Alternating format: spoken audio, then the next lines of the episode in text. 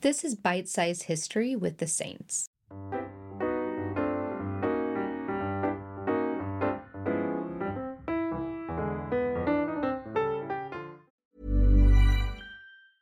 Mother's Day is around the corner. Find the perfect gift for the mom in your life with a stunning piece of jewelry from Blue Nile. From timeless pearls to dazzling gemstones, Blue Nile has something she'll adore. Need it fast? Most items can ship overnight. Plus, enjoy guaranteed free shipping and returns. Don't miss our special Mother's Day deals. Save big on the season's most beautiful trends. For a limited time, get up to 50% off by going to BlueNile.com. That's BlueNile.com. Millions of people have lost weight with personalized plans from Noom, like Evan, who can't stand salads and still lost 50 pounds. Salads, generally, for most people, are the easy button, right? For me, that wasn't an option. I never really was a salad guy. That's just not who I am. But Noom worked for me. Get your personalized plan today at Noom.com. Real Noom user compensated to provide their story. In four weeks, the typical Noom user can expect to lose one to two pounds per week. Individual results may vary.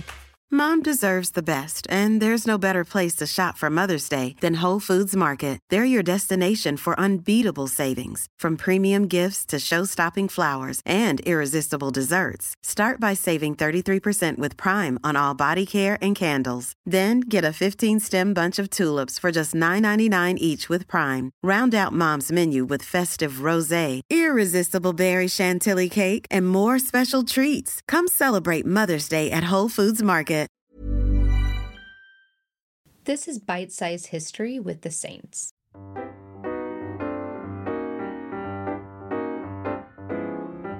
Hi, everyone, it's Megan. And it's Bradley here. So sorry that this podcast is coming out a little bit later today. We kind of, um, We slept in. yeah. And then we had too much to eat over this weekend. And, you know, everything just kind of got ahead of us. But it, it's coming out today. So that's all that matters. Exactly. That's always the fun part about celebrating different holidays is just you got to get through it. Yeah. We didn't even have to go see family. no, it was purely our own gluttony. Yeah. So, what we're going to talk about today is the recipe we did over the weekend. So, this was um, the Maori boil up, which basically is kind of like a New Zealand treat that they eat quite a bit now, um, consisting of like potatoes and ham. We modified it to be a little bit more accurate, and we still kind of had some issues. The problem is that archaeology isn't an exact science. It, i we are often learning new things, as any science field is. And this is one of those things that is kind of debatable still. It's when the Polynesians came and settled New Zealand, what did they bring with them? When the Polynesians traveled, they had to bring everything that they were going to bring with them with them. I mean, food, water, everything. And the only thing they really didn't need to bring with them was stuff to build a house. Because presumably, wherever they were going to land, they were either going to have a house or they weren't. And this is one of the things that's still debated is did they bring pigs with them? They did tend to bring pigs with them when they traveled, but did they bring them with them to New Zealand? And that's one of the areas that's still up for debate. Unfortunately, we don't know exactly. We don't have a time machine, but we went ahead and used pig. Yeah, based on the archaeological records, the earliest they have found pig remains would be the 1700s, and that would have been after the Dutch had attempted to say hello, which was a really terrible idea. Yeah, it did not go well for the Dutch. And so we kind of just went with okay, this is a pre 1800s, basing it off of pre England trying to invade New Zealand. this is one of the largest issues when a lot of people actually think of archaeology. Just because we haven't found it doesn't mean it's not there. And oftentimes, you know, if soil is too acidic, animal bones, human bones, they just don't last. The soil will just eat away at them and leave no trace. So, unless they were, you know, deposited in, let's say, a cave, well, they might survive there, or wildlife might get them. So it's just because we haven't found the bones yet doesn't mean that the bones weren't there. And however, this doesn't apply to certain things like aliens. aliens never did anything with the pyramids. That actually kind of started based on uh, a little bit of racism, and we're we'll talk about that later if you want to hear more about that. But just because something isn't physically there doesn't mean it's not there. We just haven't found the evidence of it yet. especially with when you come to an idea of like this at least has a history we know based on context from other times they've traveled what they would have done Exactly. it kind of gives a little bit more information than just simply it's not there so it didn't happen Yeah. And it's kind of so another issue that we ran into was sweet potatoes. Uh, when I was doing my undergrad, sweet potatoes, you know, they were strictly a South American thing. And there was a working theory at the time that people like Polynesians, the Polynesians traveled across the Pacific to the Americas and brought back things with them.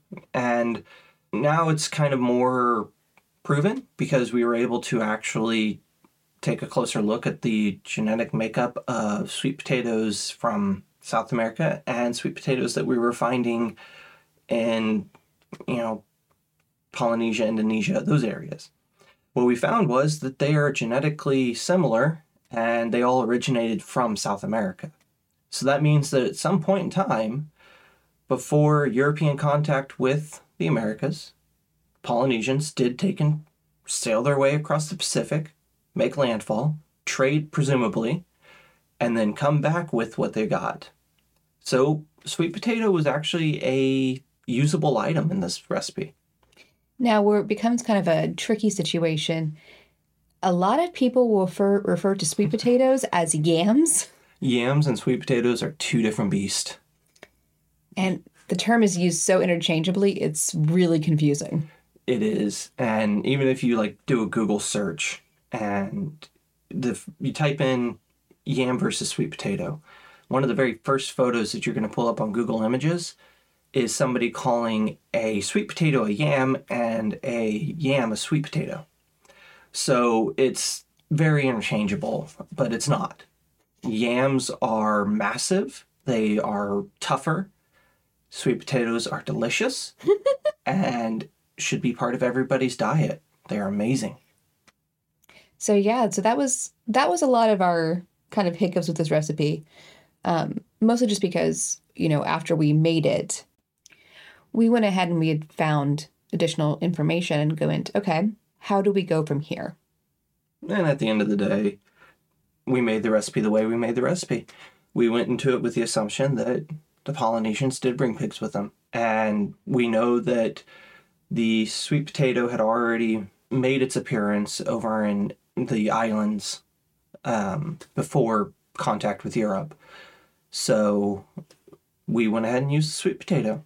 But we omitted some of the things that we know definitely would have required a higher level of trade, like the onion and garlic. Yeah. It was a very plain stew. Well, it wasn't a stew. It was It was supposed to be a soup, but it's a it's a stew. yeah. It, it but it was I love I loved it. And that's because I don't have any sort of palate that can differentiate between good or bad. Megan, however, I was bored out of my mind with it. I would have been much happier with it having a bit more spice. And see, and this is the, one of the issues that we've always ran into when doing this is Megan's palate. She doesn't like not having extra flavors. She has to have those. And while doing all these recipes, you know, ninety percent of what we're doing, you can't have that extra. And it's been a point of contention with her. Yeah, I think I have the refined palate of a woman from the Renaissance. It's like I expect a little bit more with this stuff.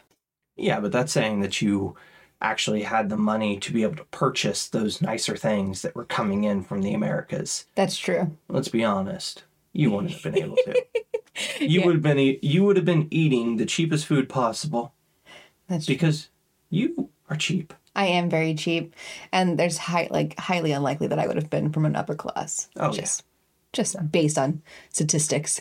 yeah but these meals they're not always going to be delicious and For me, this one was amazing. Meat and potatoes, simple, easy. I mean, I joked it was definitely a meal option from the whole 30 diet.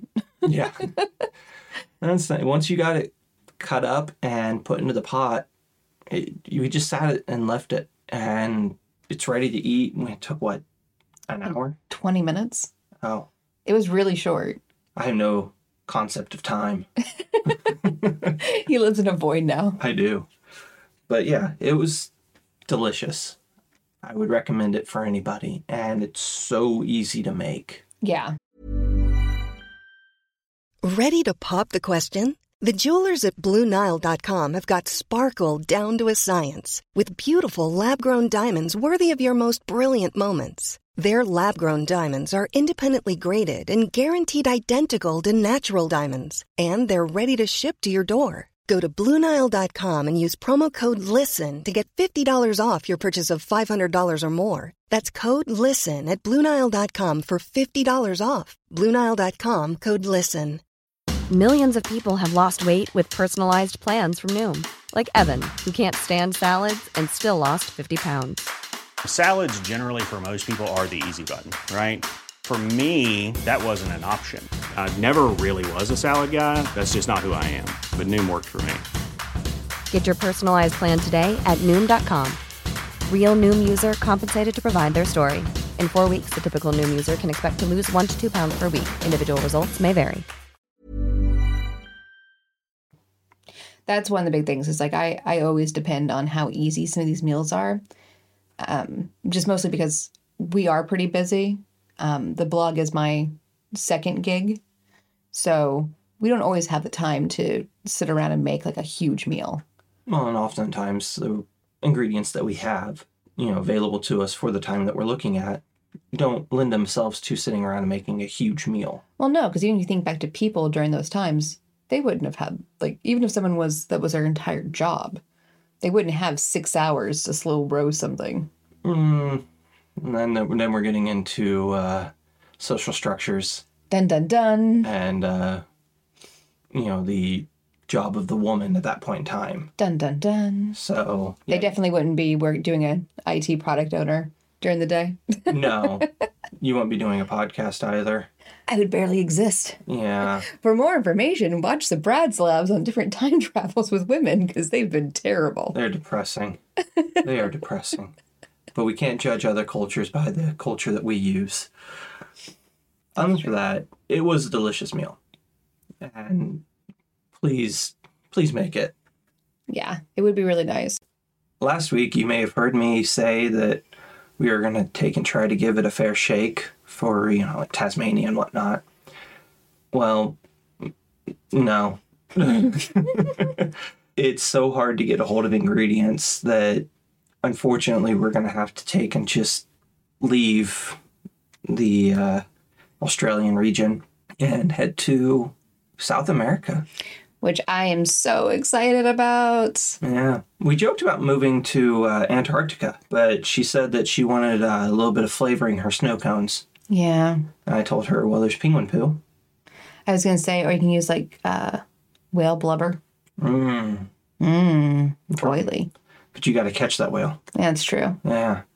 But yeah, so we're going to South America. Yeah, so we're going to split them up into um, kind of the defined regions of where different foods would exist because, as you may expect, what you would get in the Andes is not going to be the same as you would get in the rainforest. Yeah. So breaking it up by region, I think for South America, there's three different regions. Yeah. And then we'll move to Central, and then we'll move to North America. And this is going to be a lot easier to get some of the foods that we actually know. Even if you don't live in the Americas, you probably eat um, most of the foods that, you know, potatoes, chili peppers, uh, vanilla. Yeah. If, you know, you like vanilla ice cream or vanilla cake, Chocolate. chocolate. So we're gonna be able to open up our palette a little bit more, which is gonna make Megan happy. Oh my gosh, I'm so excited. But then it's also gonna make her unhappy when I sit there and go, Well, I mean, maybe we should do one without there have been any, any trade between the two groups. Chances are that there's going to be mixture from each group or each region into another region because you know they're all interconnected. Uh, we do need to look at like time periods Yeah. because you know well, the Inca weren't always there. You know there was other groups before the Inca. There were groups after the Inca. So I mean maybe not so much after the Inca because you know colonization, but One of the big perks is also since a lot of Brad's initial study was in the Americas, it gives us quite a bit of legs to stand on. Yeah. And I was thinking, studying in the States, most of my professors studied South Central America and even North America. When I graduated, I was looking more towards Paleolithic Europe, and that's a whole nother story. but it's going to be nice to be coming home in a way. It's going to be nice to be able to actually find the foods Yeah. and they not be some mythical food that we've never heard of, like kangaroo. so it it'll be nice to it'll be nice to be home. Yeah. And it, for me, at least, it's going to be nice to kind of have more chance to have familiar but different items. Because since we're going to be focusing on different time periods and what they would have had at those time periods, we will see dishes that are very similar to what we know today, but different. Yeah, when we get to like say North America and we start eating corn, unfortunately we're going to have to eat modern corn. We're not going to be able to eat what they originally started off with, which was very small, only had a few kernels on it. And through selective breeding that they did and making sure that they picked the one that was bigger, had more kernels on it, replanting those kernels, so on and so on, we're going we're going to be able to eat corn, but it's going to be modern sized corn. And I'm okay with that. now, we're not going to be able to eat most of the var- varieties of corn that existed because most of the varieties of corn actually have gone extinct because we have chosen to over farm other varieties in favor.